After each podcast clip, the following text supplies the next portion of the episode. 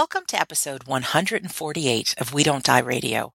I'm your host, Sandra Champlain, author of the international best-selling book called We Don't Die, A Skeptic's Discovery of Life After Death. I want to invite you to meet me in person. I'll be one of the speakers at the Afterlife Research and Education Symposium, which is being held in Scottsdale, Arizona this September 15th through 17th. There are over two dozen of the top afterlife researchers who are going to speak there, along with myself. And if you can't attend, I understand, but I want to still encourage you to check out the website, which is afterlifestudies.org.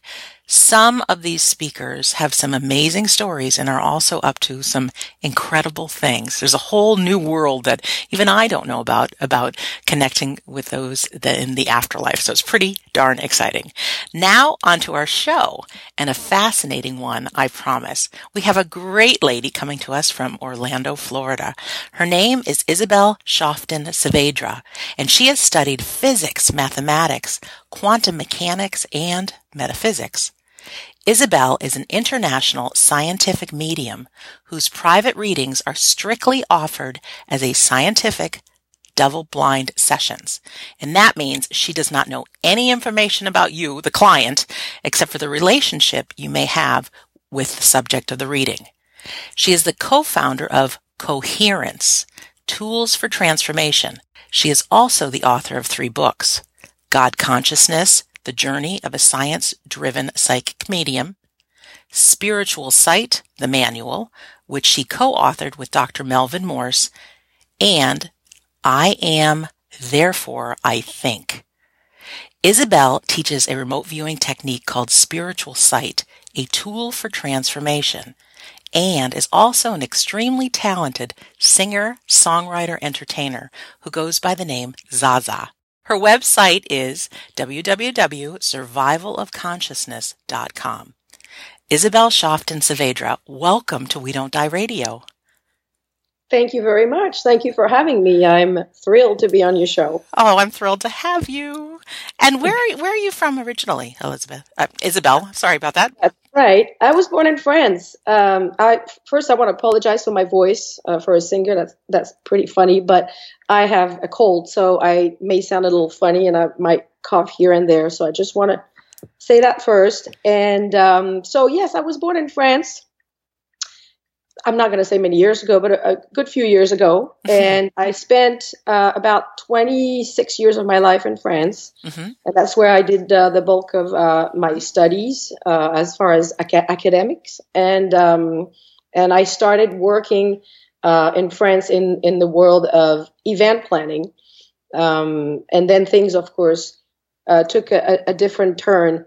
So being French, I I brought a little different um, culture, cultural. Uh, um, uh, I'm sorry, I I have to cough. It's okay. It's okay. so yes, being from France, um, I have a different cultural aspect on things uh, and on life and and also the matter of life after death. Um, and um, on my on my course to becoming who I am today, I used both, both my cultural uh, similarities and differences to uh, integrate some um, some ideas about life after death. Yeah, I'm, I'm really excited to hear your story because when I was on your website this morning, first of all, I had your songs playing in the background as I was reading your website, and it was awesome. You have a beautiful, beautiful voice. L- love it, and I don't mind the cough. I've I've done plenty of these episodes that I've had a cold, so it just is what it is, and I'm glad we can spend this time together. But could you tell us how did you, maybe even as a little girl, did was there something that opened you up to science and spirituality? Where did your journey begin? Well, it began when I was a little girl, and uh, my dad was a, uh, a scientist. He uh, was um, an engineer.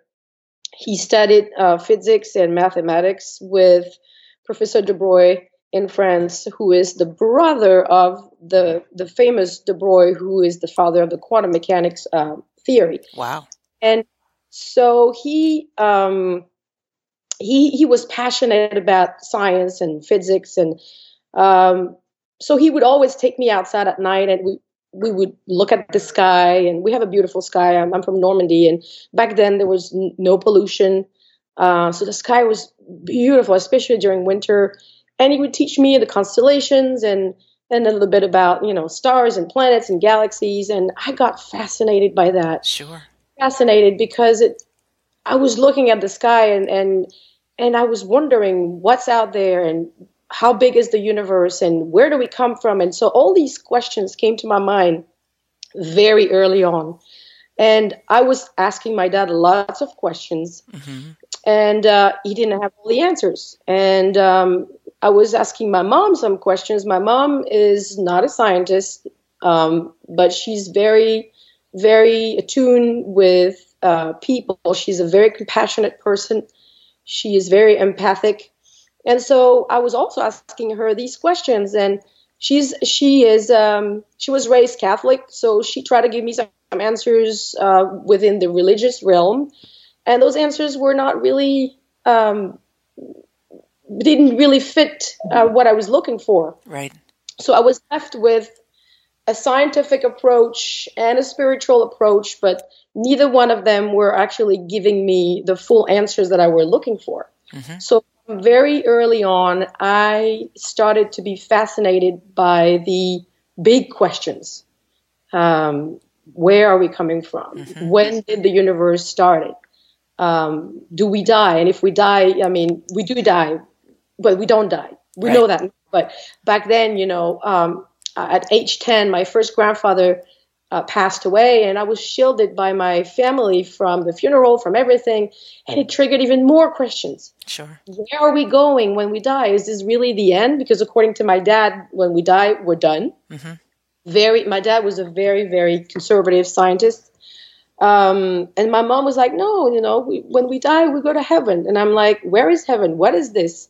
So many questions, many questions, and I didn't find, I didn't have the answers. Neither one of them were able to give me the, the answers that I were really looking for. Right.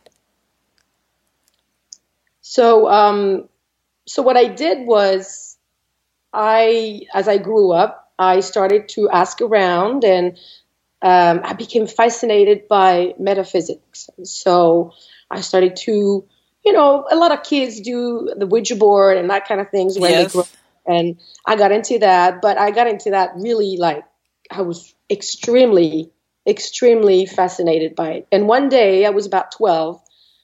I told my dad, look, you know, um, I understand that what's around us might not be um, might not be anything paranormal, but if it's anything normal, then we should be able to, as uh, in by with science, we should be able to really document that. And I want to do a table tipping session with you since you're a scientist. Would you do it with me? And um, surprisingly, my dad said, "Okay, you know what? I've had enough. Since you know you you're insisting, you're obsessed by that.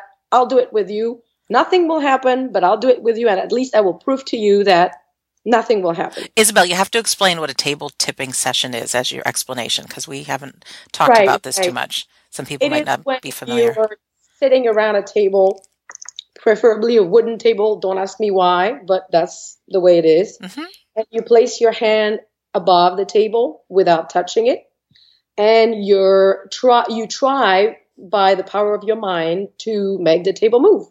Okay, sounds Uh, crazy. Sounds crazy, right? right. So, and I told my dad, you know, I want to do this. And he said, okay, I'll do it with you under one condition. I don't believe in this spirit mumbo jumbo thing. So I believe in science. So I believe that there might be some forces that we're not aware of. And that, and, and I believe that there might be some, some power of our mind that we're not aware of. hmm Uh, so if we do that, this is the way I want to do it. I want to do it like through our mind. We're going to think the tower, the the tower. I'm sorry, the table is going to move. hmm But we're not going to call any spirits or anything because I don't believe in this and I don't want this. I said, fine, I'm fine with that. I was 12. I was like, okay, as long as we do it, I'm fine. hmm And so we sat around the table. We invited my sister, who's 12 years older than me. She's a veterinarian, so she's also into science. And um, and she was already a vet back then. So we, the three of us, we sat uh, actually at my uncle's house because they have a big round nice table, and we sat for about um, ten minutes and nothing happened. We, you know, I was I was so excited. I could I could feel the energy throwing, you know, uh, mm-hmm. going through me, and and I remember having tears coming out of my eyes. This was that that was the, the power of the experience. Mm-hmm. And after maybe 15, 20 minutes of nothing happening, my dad said, Okay, I think we're done. I think I've proved to you that nothing's happening. And I said, Dad, Dad, I can feel it. Can we just do it like five, ten more minutes? And he goes, Okay, but that's it. What a good dad. Yeah. and so we went back to it. And maybe a couple minutes later, we heard a crack. And we all looked at each other, and the crack was coming from the table. And my dad said, Well, you know, it's wood. So wood cracks, mm-hmm. and there's nothing, you know, uh, nothing not normal into that. And literally 10 seconds after he said that, we went back to it, and the table, and I have no other word for it, the table lifted itself and literally crashed towards my dad. My dad just had time to do this. I mean, and, and uh, trying to uh, avoid the table. And the table fell on the floor. Actually, one of the one of the feet of the table broke. Oh my gosh! the floor. And my dad and my sister and I, we were like, and it made so much noise all our family was in the kitchen. Everybody else was in the kitchen. We had instructed them, do not bother us until we're done. And it made so much noise that everybody came out of the kitchen running, asking, What happened? What happened? And uh, they saw the table on the floor. And to this day, well, my dad passed away in September, last September, but to the day he died, he had no explanation for it. And he said, I don't have any explanation. I have no explanation. I can't tell you what happened. I know I didn't touch it. I know you didn't touch it. I know your sister didn't touch it.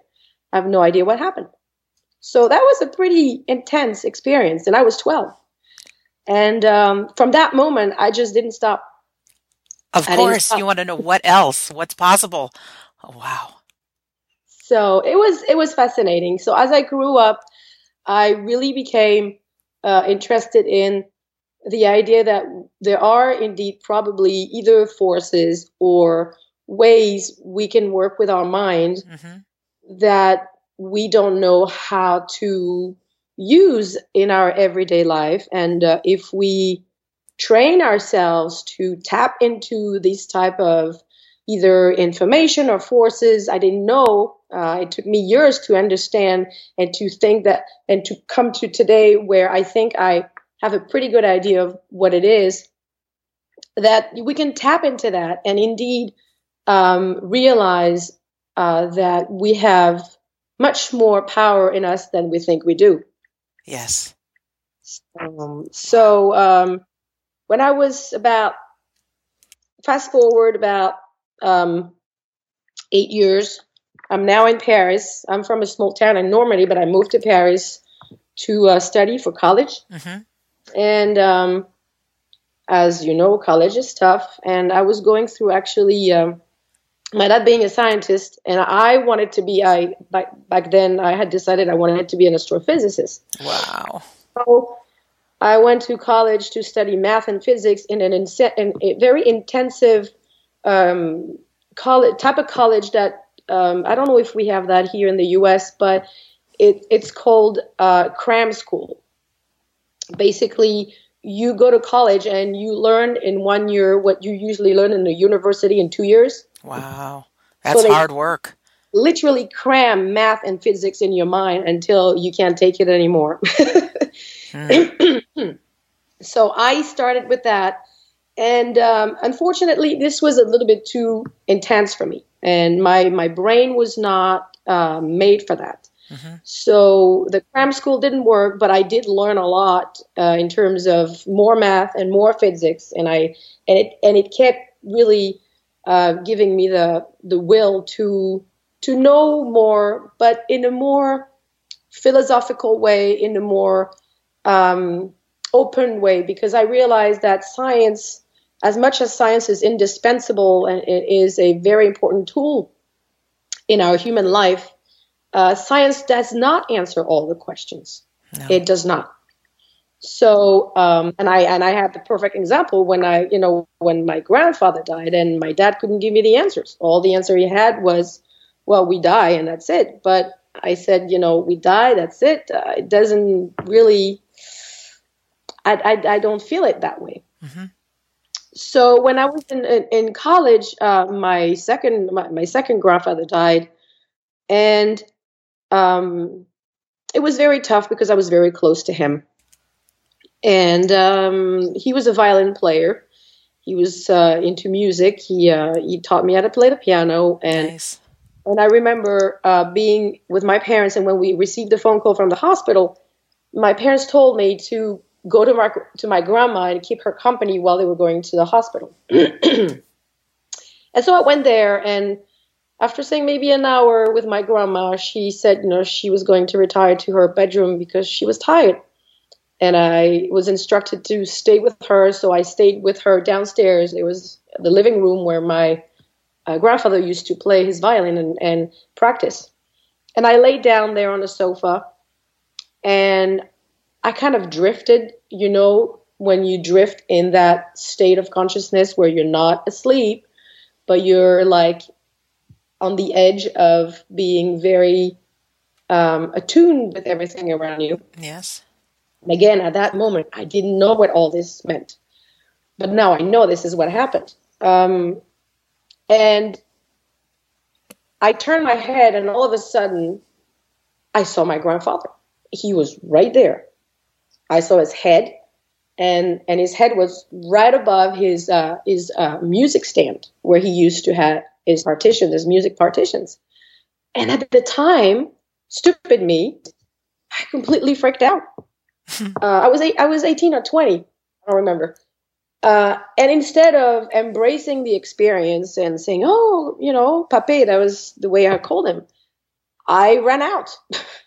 I can I can understand. You know, it's one thing to believe in this, but all of a sudden to see his face there, I ran scary. out. Would, sure. would that be today? I'd be like, I would be striking a conversation with my grandfather, mm-hmm. but I ran out and uh, never told my parent, never told my parents what happened. But I knew at that moment that I knew that there was definitely more than just death. Yes. This was just way, way too powerful and way too real, more real than reality, really, that I, I, I couldn't dismiss that. And so I went on and uh, studied uh, in college. And from that moment, I started to have experiences. Uh, I was living by myself in Paris and uh, and but those experiences that I had were not good ones in terms of um, of what was happening. Um, the two main experiences that re- I had many little ones, but the two big ones that really um, uh, were very powerful to me was when I was work uh, was after college. Now we're after college, and I, I started to work in this event planning uh, company and I was having lunch with my colleagues, and we were just chit chatting after lunch um, in the little hallway of the uh, office building. You have to understand that in Paris, all the office buildings are like five story high, mm-hmm. and there's a little courtyard in the middle. So okay. all buildings, everything is built from the Haussmann era in the 17th, 18th century, so 19th century, sorry. So that's how all the buildings are built. So when you're in a little hallway, you have a window, you can see what's happening in the courtyard, you can see what's happening in the buildings um, that are on the other side of the courtyard. And I was talking to my friend, and all of a sudden, I see on the on one of the windows in the fifth floor on the building on the other side, a gentleman wearing uh, business attire, slacks, and a white shirt, just walking by the window. That's all he did. He walked by the window uh, inside his own office. Mm-hmm. And I stopped talking. I remember it was so powerful. I stopped talking to my friends and I turned around. All windows were closed. So, and I, with a voice like I'm talking now, like I'm not screaming or anything. Mm-hmm. I felt like I was, I was talking to him and I said, why do you want to jump? And my colleagues looked at me and said, what? What did you say? I said, I don't know. I feel like this man wants to jump. And they're like, well, you're crazy. Uh, and they looked and he was not even in the window anymore. And, but it was so powerful. I, I, I was very, very distraught by that feeling that I just had. So we, we finished our conversation and then we, we went back to work. And around 4 p.m., I will remember that for the rest of my life. Around 4 p.m. that day, it was a Friday afternoon in September, I heard the biggest, weirdest, loudest noise I could ever think about. And instantly, everybody in the office was like, What was that? And instantly I knew. And I said to them, He jumped.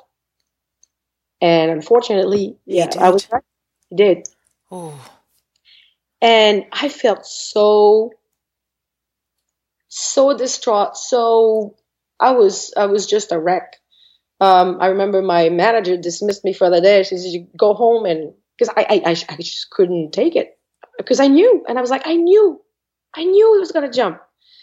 And from that moment, I was like, man, if I know it and I can't do anything, what's the point of knowing it? Right. And that's when everything really started to spin into um, either I had two choices. Either I just decided I don't want this anymore, I don't mm-hmm. want to feel that, or I want to know more and I want to and I want to do it until I know all of it so I can help. Sure. So I do something. And of course, I chose the second solution. Yes. And uh, from that point on, I just bought every single book on the planet about everything that had anything to do with intuition, um, psychic mediumship, um, um, um, quantum mechanics, physics, because I thought maybe I could find answers there too. Yes. Uh, self-help books. I mean, you all the books that could be touching the subject of spirituality, science related to consciousness. Yes. Um, I I bought them and I I, am not going to say I read them all because there are still many, many books, but I did a lot of reading. And while I did a lot of reading, I started practicing. And I figured, you know, if this comes to me unwillingly, maybe I can work it so that it comes to me willingly. Mm-hmm. And little by little, I realized that our brain has the capability of doing a lot of things that we are not aware of. And it's not a gift I I really am very I'm always very amazed when people say, "Oh, I have this gift." I'm like, "I'm sorry, this is not a gift because it's a cap- it's a brain capability that we all have. We all are born with it." Now, the analogy that I always do is we all learn with the capability of of playing the piano. Right. We can all learn how to play the piano. Now, not everyone is going to become a Mozart, right? Right. But we can all learn how to do it. And I think with intuition, it is exactly the same. Uh, you want to call it intuition, the sixth sense. I actually believe we are more than we have more than six sense. I, I believe we have up to eight sense, and the ninth sense being the the globality of everything. To me, we have a sixth sense, and then we have a seventh sense, which is the sense of knowing. When you say, "I just knew it," see, I knew it. Mm-hmm. That's another. That's another type of of perception. Uh, and then this feeling of being connected with everyone, that's again another sense. Um, and we all have this capability of, of working with that and working our brain like a muscle. Of course, I know it's not a muscle, but working our brain to um, create maybe n- new neural pathways that will help us next time we want to willingly make the connection get connected easier and faster. Mm-hmm. You know, when we learn how to ride a bicycle, it takes it takes critical thinking first. Yes, because we have to learn how to place our feet on the pedals, and then to learn how we have to learn how to hold the handles, mm-hmm. to balance ourselves. So our left brain, which is uh, as a neuroscience metaphor, the location where the ana- analysis of everything, the the, the, the, the critical thinking is happening, this is what's happening in our left brain. We are trying to figure out how this bicycle thing works. Right. And when we do that, our right brain doesn't have much to do with it because, you know, the center of emotions, maybe other than being a little scared of, of riding the bicycle, but it's not going to help us actually um, learn how to ride a bicycle. Um, so when we ride a bicycle, we create neural pathways in our in our brain with, and we create new connections. Mm-hmm. Once these connections are established, we don't forget. We don't have to each time we get on the bike to relearn how to ride a bike. We know how to do it. Mm-hmm. Just like driving a car. Absolutely. We don't think about it. We just do it. it. Mm-hmm. You do it. So what happens is, I believe we can train our brain to to get connected in a different way with our uh, surroundings and with a certain extent to our universe by creating new connections in our brain using both left and right brain and and i'm gonna what what to me is very interesting is that I, I, make the uh, the parallel between quantum mechanics often and and and intuition and uh, and the power of spirituality, which I know it sounds crazy. I love it. It doesn't sound crazy to me. But but the reason why I do that is because I see so many similarities mm-hmm. between the two. Um, for example, uh, in quantum mechanics, there is this principle which, is called the principle of um, indeterminism. What it is is that in the quantum world, a very little world of things, uh, subatomic particles, smaller than atoms. Everything obeys uh, certain a certain set of laws, the laws of quantum mechanics, which are completely different uh, of the laws that we know we understand our at our level. Like at our level, we have gravity. We know that if we jump out of you know out of a cliff, we're mm-hmm. gonna fall oh. down and die. That's pretty simple, you know. Uh, well, apparently in quantum mechanics, things don't work that way. And one of the principles are very interesting to me is the, this principle of uncertainty in determinism, which means that if you are, for example, um, if you are a particle and you're running fast, um, and we try to measure you, we can measure your speed, but we can't measure your location. So it's kind of strange because that means that if I if I'm focusing on the way you on the the speed of your running, I can't tell anymore where you are. But if I tell where you are, uh, if I focus on where you are, then I can't tell how fast you're going. And that is pretty it's a pretty incredible thing when you think about it because we don't have this problem here if i see a car running if i have all the all the parameters i yes. can i can tell how fast the car goes where it is not not in the small word of quantum mechanics and i'll give you the analogy of the pli- of the piano playing now and mm-hmm. you'll understand where i'm going with that okay if you play if you learn a piece you learn how to play a piece on the piano First, you're going to have to learn and to focus on the technique of the piece to put your fingers in the right place so that you can actually play the piece. Right. When you do that, you can't focus on the emotions of the piece. It's impossible. You can't not learn how to put your fingers on the keyboard and learn how to play the piece. So remember where and when and the sequence mm-hmm. and bring the emotions at the same time. Impossible. And so when you focus on the technique, you learn the ability of feeling the piece. And if you try to feel the piece first, you'll never learn how to play it. Right. So it's very similar to what happens in quantum mechanics. But there is a way where um, you can actually try to have a, a view that will help you see everything at once. And we call that a bird's eye view in quantum mechanics. Mm-hmm. And in in the work that I do, I call that spiritual sight. I like it. What is spiritual sight?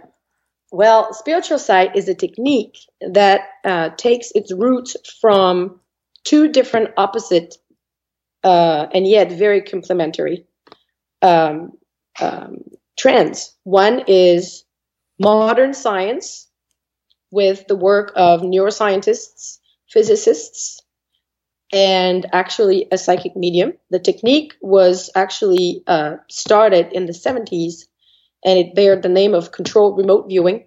Mm-hmm. Um, it was actually a technique that was commissioned by the DIA and the CIA. Mm-hmm. and it worked so poorly that they commissioned it for 25 years. Yes. If you see what I mean. Yes. So it was a it was a big success. Um, for 25 years, the government used this technique to try to figure out what was going on with the Soviet Union because they were interested in that mainly. And the whole thing was about military and, and spying, but they were using mind training technique to remote view sites in the Soviet Union, meaning blindly figure out what's going on there. So the technique that I use is a part of that, but it's blended with ancient um, Buddhist Buddhist wisdom and, and, and philosophy. And the reason we do that is that because the technique that was that was put together in the 70s had absolutely no wish or no will to better humanity.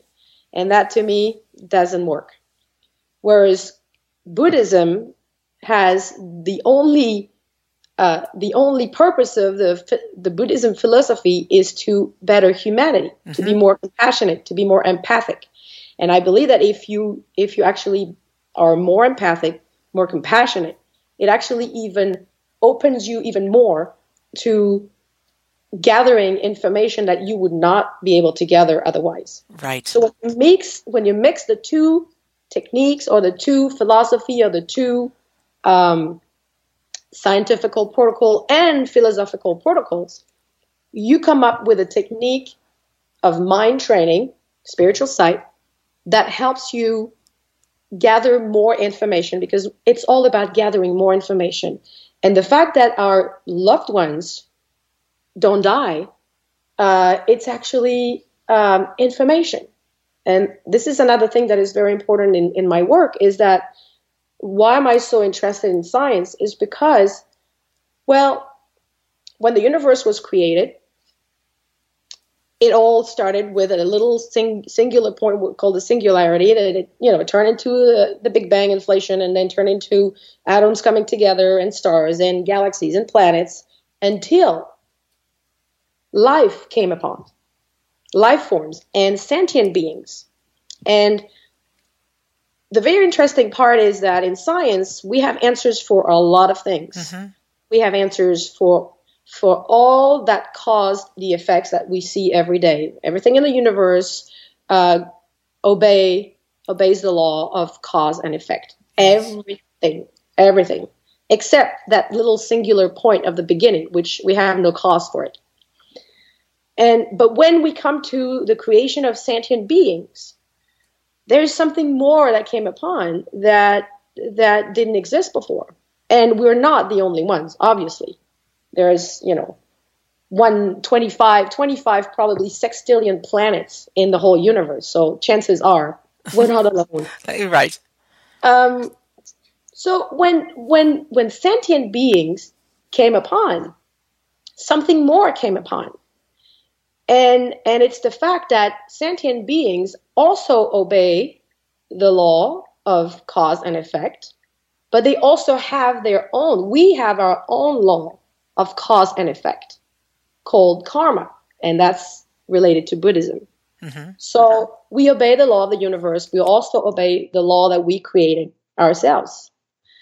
And according to Buddhism, and some um, and somewhat what I believe in, I believe that sentient being, consciousness, if you prefer, is really at the beginning of everything. We are missing that little cause at the beginning of the universe in science. We don't have it. Right. I believe I have it. And it's called consciousness. I do believe consciousness is at the origin of everything. And consciousness is information because whatever is in the universe, whatever was at the beginning of the universe and is still now with us, mm-hmm. it's all embedded in the fabric of the universe what I'm saying now, even if it was not recorded, is already out there. It's information. It's right. a lot of ones and zeros, and it's information. I am information, you are information. Mm-hmm. And I'll tell you why I believe we are information, and I'm going to all tie it up with the fact that we don't die. Okay. Is that there are three kinds of death. Uh, one is the medical death. We all know it's when the the brain has stopped, you know, mm-hmm. body heart, stops, heart stops. Yes, we're done. This is it. This is the medical death. Mm-hmm. But until you're declared dead legally, you're still not dead to the government. So that then there is the legal death. Okay. So you can be medically dead, legally dead. However, there is a third death that we don't think about and happens all the time. It's called the information theoretical death. And it's real. I mean, it's it's out there. Uh, neuroscientists talk about it. Physicians uh, talk about it. Um, what is information theoretic death? It is what makes you. And what does make you? What does make you? It's who you are, the things you like, the things you've done, your memories, um, and and all that makes you as a sentient being. Mm-hmm. You could be medically dead, you could be legally dead, and still not theoretically informational inform, information theoretically dead. Example: You could have somebody dying on the operating table, being legally declared dead in the next five minutes, mm-hmm. still having an NDE, and come back you never lost your information theoretic you. Never. Okay. And so for me, the information theoretical you is what is you, really. Consciousness, pure consciousness. Yes. And me, pure consciousness never dies. It's part of the universe, it's part of who we are, and it's spaceless, timeless, which is why we can connect with people whenever, wherever. Um, and and it goes on. And the work I do is I train my brain because I know our brain have the, has the capability of reaching out to this information mm-hmm. and tapping into it and bring it back. And I, I also even go further and I talk about it in my uh, latest book, I Am Therefore I Think. I believe information is not passive. I believe information is actually active we do part of the way, we go part of the way, and information also has the capability to come of coming to us. That's if scientists were listening to me, they would be like, "That's completely metaphysical. There's, there's nothing." this girl is crazy. Yes, don't listen it's to her. it's true. It's true. But you know, there's a lot of uh, science that is also metaphysical. The fact that you know science um, uh, says that, that we have this singularity that turned into a big bang into a universe, and um, and we don't have any um, answer for that little singularity, and we come up with all kinds of weird theories. That is pretty metaphysical to me. Mm-hmm. Um, so there is a lot of um, unanswered questions in science that, um, to me, are on the same level uh, of the questions that we are asking ourselves when we are trying to figure out what consciousness is and if we die or if we don't. And I think that science today has reached a point where it has and it has to work with and it needs philosophy and spirituality to continue working towards finding answers. Mm-hmm. I think we came to a point where there's no no way today with the the understanding of science that we have we will be able to find scientific answers because we can't replicate. Because you know about science. Science science you know scientific reasoning is that you have to replicate. You have to be able to replicate stuff and experience. If you can't replicate your experience then you have no ground in any theory. Well uh, there are a lot of theories that are out there that can't be replicated because there are just thought experiments. Uh, a lot of quantum mechanics is based on thought experiments and it's pretty metaphysical to me, if you ask me. So I think we are on the same level today. And science doesn't have the right to say that what we do is, is not grounded because it's grounded. And uh, in a nutshell, that's what I think today. yeah, well, uh, Isabelle, I just I want to bring up you have a great quote on your website, the Jules Verne I don't know if you have that handy. oh, yes. After death communication is to reality what Jules Verne's From the Earth to the Moon was to science, a true story waiting to be proven. Absolutely. I love that because Jules Verne I, had that book forever ago and mankind made it a reality. Absolutely. And he made so many predictions actually. Uh, yeah. Uh, what Jules Verne wrote came true. Uh, so it was considered back then science fiction, metaphysics, uh, a crazy guy, you know, inventing stories. But he, I think, tapped into something that um, when you're a writer, you are in that state of mind when you write, where you have to kind of put yourself in this little bubble. You know that you're a writer, you're an author. So when you start writing, it has to come, you know, something. Back then, they will call it a muse but it, it, might not be just a muse. It might might be that your brain is able to tap into things, oh, into sure. information that is readily out there. The present, the future, the past. It to me, there's no time. No. So we can tap into a lot of different things, mm-hmm.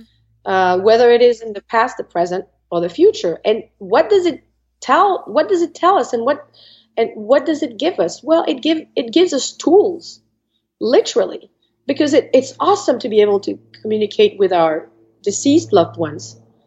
But that's not the only thing we can do with that. We can better ourselves, we can have a, a, a richer, fuller uh, understanding of our reality, and, and we can sometimes. Uh, it helps to um, just solve problems in our daily lives. Mm-hmm. I mean, literally, not as I mean, two days ago, and that's an anecdote, but it works too uh, somebody asked me to uh, do a spiritual sight session to find an earring head for her mom. She lost mm-hmm. an earring head. So I don't know. I don't have the results yet. It would be interesting to know if in a couple of days if she found it.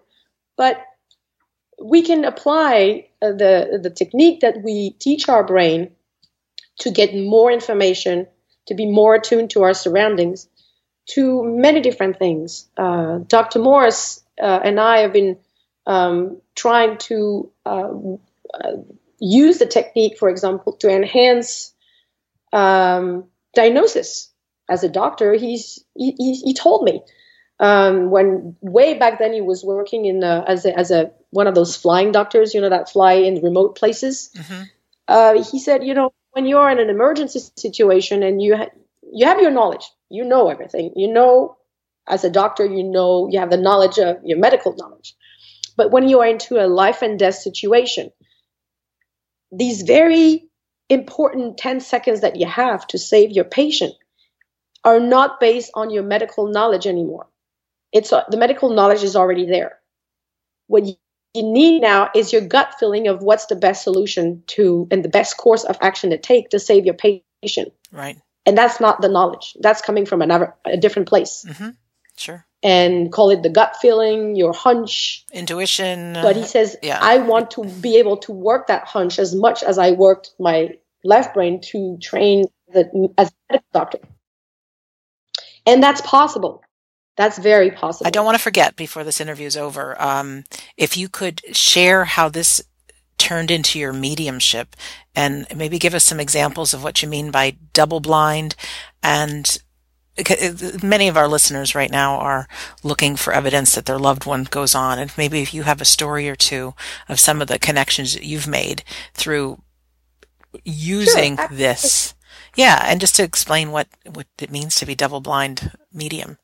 Right. So as a medium, I don't do uh, my sessions. Uh, um, typically, like uh, a lot of mediums do out there, I don't I don't sit in front of my clients. I don't do one on one. I don't do phone readings. I don't do one on one on Skype. Mm-hmm. I don't see my clients. I don't talk to my clients.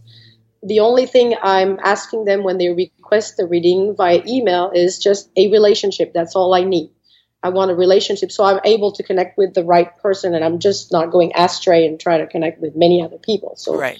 if you want to connect with your daughter or with your mother, that's all I need. And I don't want to know anything else. And I don't want to, when I do the reading, uh, I usually do it within a 14 day period, a two week period, let's say, from the moment the reading has been confirmed.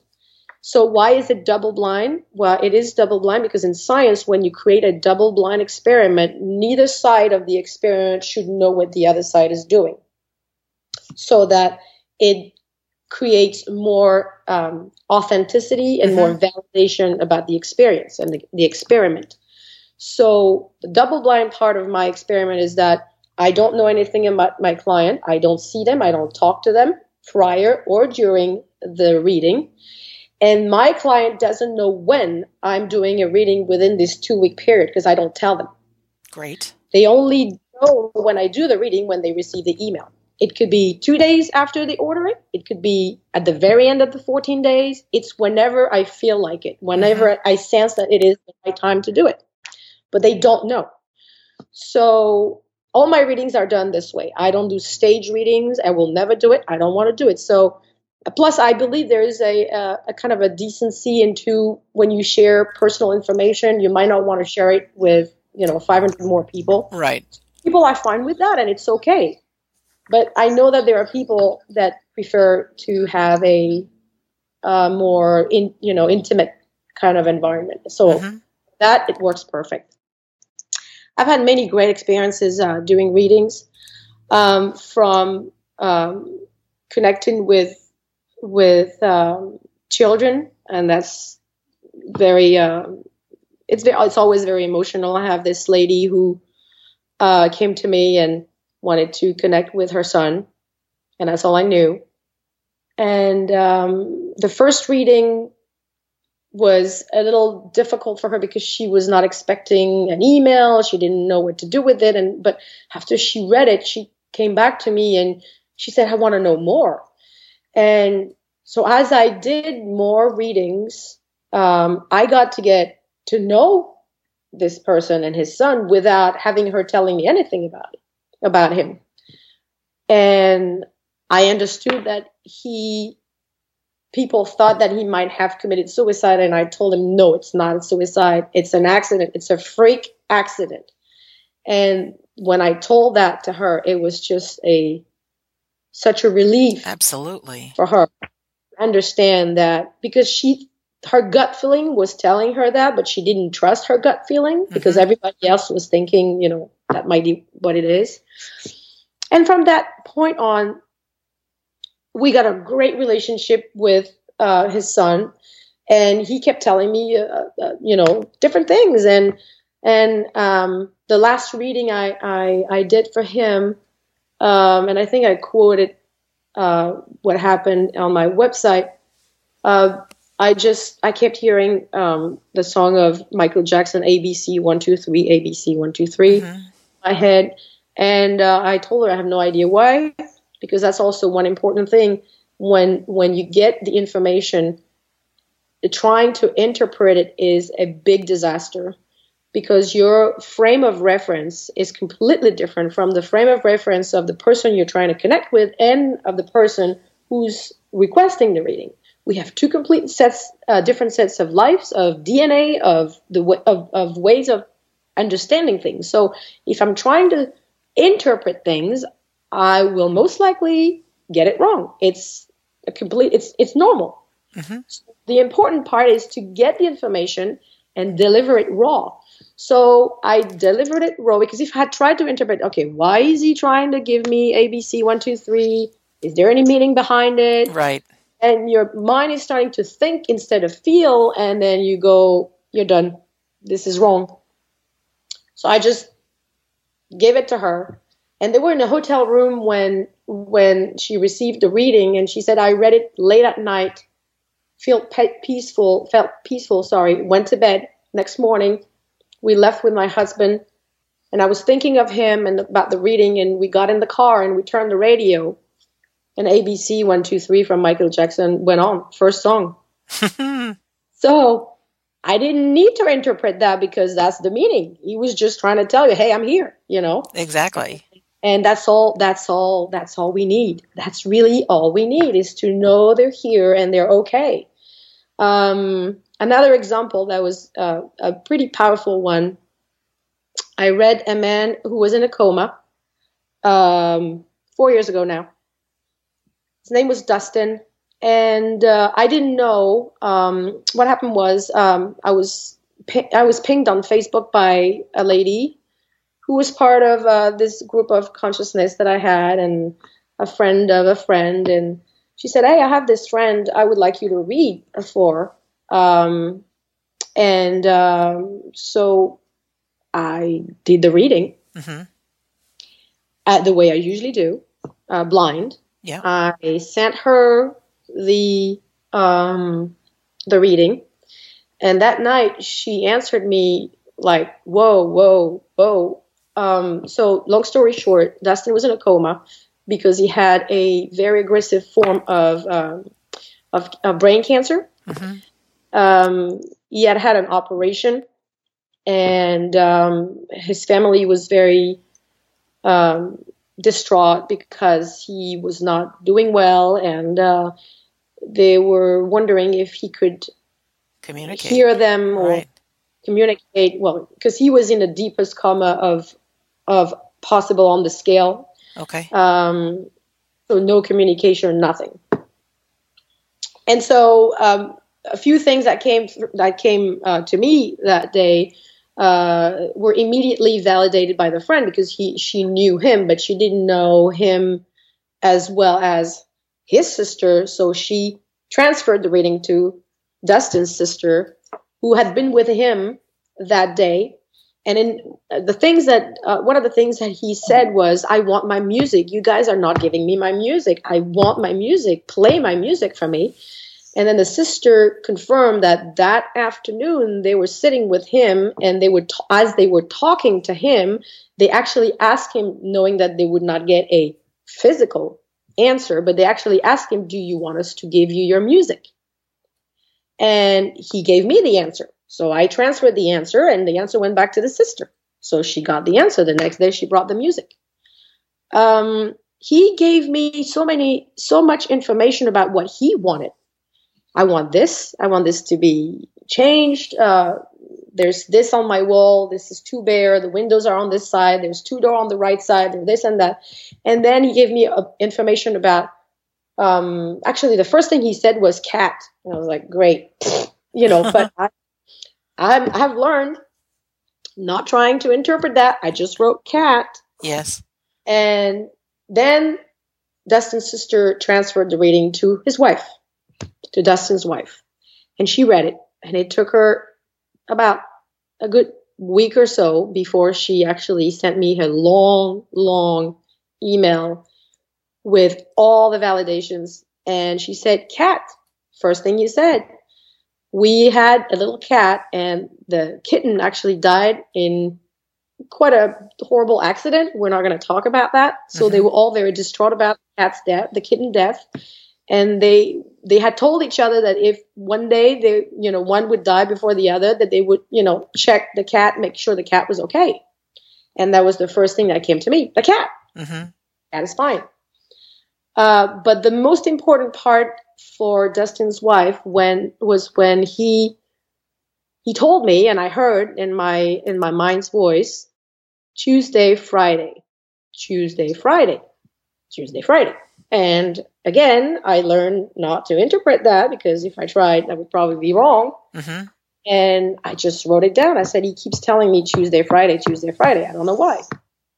Turns out, because of the severity of uh, his case, he had to be transferred to a hospital that was further away from where his wife was living. And that, well, she, you know, she she had to work. She, and she, they had a big family. He was a young father of six children. He was only in his early 30 but 30s but he, they they both had six children together wow. so lots of work. And so she was only able to go see him and drive make the drive on fridays and she would stay with him on, until every tuesdays. And then on tuesdays she would leave again go home for two days and then come back the next friday. So friday or friday tuesday and that was her pattern. That's when he, she was going to visit him every week and he knew it. So that was for her the very important part of the reading among other validations. This was for her the most powerful because he knew that um, she was here with him and when she was here with him He also knew what his sister had asked him, since he had given answers. So to them, it gave them a lot of comfort. Unfortunately, Dustin passed away about two months after the reading. Mm-hmm. It gave them a lot of comfort knowing that they could actually speak to him and he was there. And the coma didn't mean anything. The fact that his brain was non functional didn't mean a thing. He was Dustin, he was there. He actually, his sense of humor was intact because he gave me a few points which I don't remember exactly what it was about, but I think there was a point about about fishing and another one about a truck, and that his wife confirmed and as as a some kind of joke that they had, and mm-hmm. he, he, had his sense of humor intact. So you see, the information theoretic him was there, intact, intact. And I think that was to me a, one of the most powerful reading I've ever been given to do because I was not communicating with someone who was who had passed away, but someone who was actually alive but un- unable to communicate. Which to me was like, man, you know, so we have to we have to be careful. We have to understand that uh, we don't know everything about science, neuroscience. There's still much more that we need to learn, and that we are much more than a body with a brain. We are consciousness and and consciousness is who we are. And that's why i wrote i am therefore i think because you don't need a brain to be who you are. You are first and then you have a brain who helps you basically manifesting who you are. I am therefore i think. Yeah. And this this reading was to me the best proof that this is the case. And you this wrote a you wrote a, uh, a song and have a music video right. that i, I I was so pictures. inspired and so um, this reading really it was uh, a little overwhelming to me at the mm-hmm. beginning. Now it's it's great. I embrace it. It was I, I embraced it back then, but it was it was overwhelming because after that um, we shared you know things. Once the reading was done, then we had an open conversation with uh, Dustin's wife and Dustin's friend and and and I said I have this song that is just coming to my mind and I want to write it. And, uh, and I asked uh, wife, I said, Would you be okay if I write a song? She said, Yes, of course. And um, she was kind enough. She's a wonderful photographer. And she was kind enough to send me all kinds of pictures of him and, and, and their family. And, and I just uh, teamed up with my one of my best friends, uh, Danny Donati, who is a, uh, a film composer, an award-winning film composer, and he wrote the music and I wrote the lyrics, and the song was done in three days. And we brought in great musicians from the Philharmonic in Orlando, and we just did that song. What's the name of the song? It's uh, well, I, I have it in uh, in English and in French, so uh, I have two versions. Uh, okay. The one in English is "Can You Hear Me," mm-hmm. and and in French is uh, "M'entendez-vous." Wow. Beautiful. And it's it's on iTunes, and uh, but it's uh, but it's I mean you can listen to it for free on on YouTube. Um, it, it, it's just um, I felt like I felt I had to put it down into words and into music because music and words are part of uh, you know what we use our, our senses. Uh, our senses are you know the five senses is the sounds, the the the images and and all this together is with the sixth sense the seventh sense and the eighth sense to me all this together is is what i call coherence. Yes Yes. For our person listening to our conversation right now, just if you're listening on to this on um, YouTube, you can scroll beneath this episode, and I actually have a link to Isabelle's website and also to her musician website where you can listen to this song. Okay. Um, and then also, if you go to we don't die radio.com and click on episode 148, I have a picture of the beautiful Isabelle and also links to her books and to her websites just to make it easy. Um, Isabelle, we only have a few minutes minutes left. Is there something I haven't asked you that I should or you want to share? Or even for me right now, I am absolutely fascinated by this conversation. Which book of yours should I check out first? I mean, how what what do you think is the best way to get started to learn more? Because this is just the tip of the iceberg for me, and I've I've done some remote viewing and studied with Russell Targ and done some many different things, but it's like I I want to. I'm thrilled that somebody's making this science uh, spirituality connection, and I want to learn more. How would I get started in that? Well, um, of the three books that I, I mean, the two books that I wrote and the third books that I co-authored, mm-hmm. the first one is more as more an autobiographical kind of books, which also uh, intertwines with um, very uh, layman uh, scientific concepts. So it's my story and little um, little nuggets of science in between. That's God consciousness. Uh, so it was kind of of a science-driven psychic medium. Right. Okay. Right. So it is my journey from when I was a child. You know, you you heard the story now on the radio to uh, pretty much uh, five six years ago. And after that, there is uh, spiritual sight is really a manual. So spiritual sight is if you want to learn how to remote view, if you want to learn the technique, uh, the mind technique of of remote viewing and spiritual sight, this book is a manual. So when you read it, you are going to learn how to do it. Uh, I usually sell this book when I have classes because I can give the class and have people refer to the book. Mm-hmm. But you can read the book and learn by yourself. There's no problem with that. Uh, the third one is a more advanced, um, digging more into science type of book. The I am therefore I think. Um, so the first seven, eight chapters are scientific concepts that I tried to bring into layman's term, but I felt like I needed to explain what um, what the quantum mechanics quantum mechanics principles are. There are seven of them.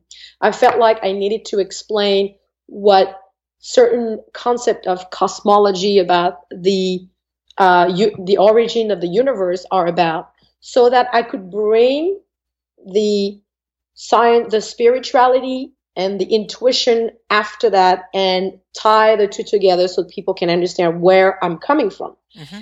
And so um, it might be a little um, uh, scientific at the beginning, even though it's really in terms uh, that everyone can understand. But then after chapter eight, I talk really about why I needed to uh, bring this, and I ask all the questions, um, all the questions that we are all interested in. You know, um, um, is consciousness um, something that just comes with uh, within uh, a fetus in the utero and then dies, mm-hmm. or is it something that goes on? Is it something that is static? Is it something that we can interact with? Uh, what came first? The egg or the chicken, mm-hmm. consciousness or the brain.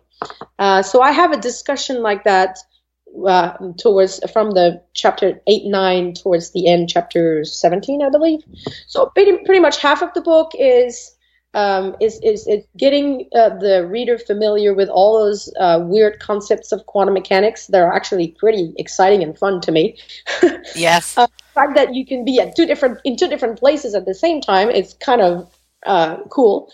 Um, uh, the fact that you um, you can uh, go through a wall and part of you is, is still on the side of the wall, but the other part of you is on the other side of the wall, and it's all okay, you know. And uh, so when you think of all these principles, and you are and you try to tie them with with the uh, with what we think consciousness is and can do, it all works together. It all works. I don't have an equation to show that it is the way it works. But I have experience and experiments every day when I do my readings that show that there is a tie. I'm sure of that. And so the third book is more uh, is more into that kind of a, a direction. Mm-hmm. Um, I'm excited, Isabelle. I know for myself after taking a, a course on remote viewing and just really, like I said, the tip of the iceberg. But if I could see what's in a photograph that is in an envelope, or if I could tell what's on a friend's dining room table 2,000 miles away, it, it, it, opens the door to we are much more than just this body. And I was yep. always raised and not faulting my parents, but you know, they did the best they could. We have to see it or experience it to believe it. And just even a, a simple example is we cannot see the wireless internet around us, yet it's very, very real. And so we can't see our deceased loved ones with our eyes, but with our mind sight and tapping in how we do, you know, it's it's very real, you know. And so I I can't wait. I think I'm going to get your um your second book just to start I'll with that. Why don't you give me your address and I'll send oh, it? I, oh, I don't mind purchasing it because I think this is fun, and I really just we'll just close out the episode now. Um, I'm really excited that you have this passion because it's it's talked about a lot of times that you know that science there's no connection between science and spirituality. I'm like, there's got to be somebody's got to be onto this, and to know that you are, you and uh, whoever you work with as well, it's Lisa really Smartt, great. Lisa Smartt and Melvin Morse, Dr. Melvin Morse. It's not Linda Smartt, by the way. It's Lisa Smartt. Lisa Smartt, okay, very yeah, good. Lisa Smartt is a linguist, and she works. She had uh, studied the words of the dying, and she has a new book called uh, "Words at the Threshold" coming coming out. Mhm. Very fascinating about how we can learn how to connect with the people who are dying, who are literally starting to progress into that other dimension of nonverbal consciousness. Wow. That's her forte, and Dr. uh, Melvin Morse has years and years and years of NDE study behind Mhm. him with with uh, Professor Raymond Moody, Life After Life. Yes. All together, the four of us will actually uh, we are co-creating a conference that will happen uh, next April in Tucson called Cohearence Conference, and we'll talk about all this together. Wow. When you have those links ready, please let me know and we can talk again and I can share and We're in uh, the planning phase, but it should be ready within a couple of months. Yeah, I've talked to Dr. Raymond Moody on this show, and he is he, he did mention um, some of this. I thought, oh, awesome that you're all together. Well, Isabelle, thank you so much for Thank being our you. guest a pleasure. Oh, it's great. And your website is, if you want to share, www.survivalofconsciousness.com, all in one word. hmm And how about your music website? Because that's fun. it's www.zazarmony, Z-A-Z-A-R-M-O-N-Y dot com. And what a talented musician you are. Really a beautiful voice much. and beautiful. I, and I encourage everybody to check out that music video. And you've got another one on there. And for our listener, thank you for investing your time today to listen. I do think it's been a value because it was to me. Uh, and all, as always, if you visit our website, which is we don't die radio.com, and if you click on the Insiders Club, I don't spam you with emails or anything, but you can receive a free copy of my book, We Don't Die, uh, as, ver- as well as a very healing audio called How to Survive Grief. And also, I do encourage you, if you are interested, um, to come to that conference that's going to be in September, afterlifestudies.org. I mean, there's some really cutting edge things going on in the world of the afterlife and living life, which is why I think this is all so important, so that you have a great life now. We all do. So, in closing, my name is Sandra Champlain, and I've been your host on We Don't Die Radio. And with all my heart, I believe that life is an education for the soul, and that your life will go on after this one, but your life here on earth is very important. So I want to thank you for listening, and we'll see you soon.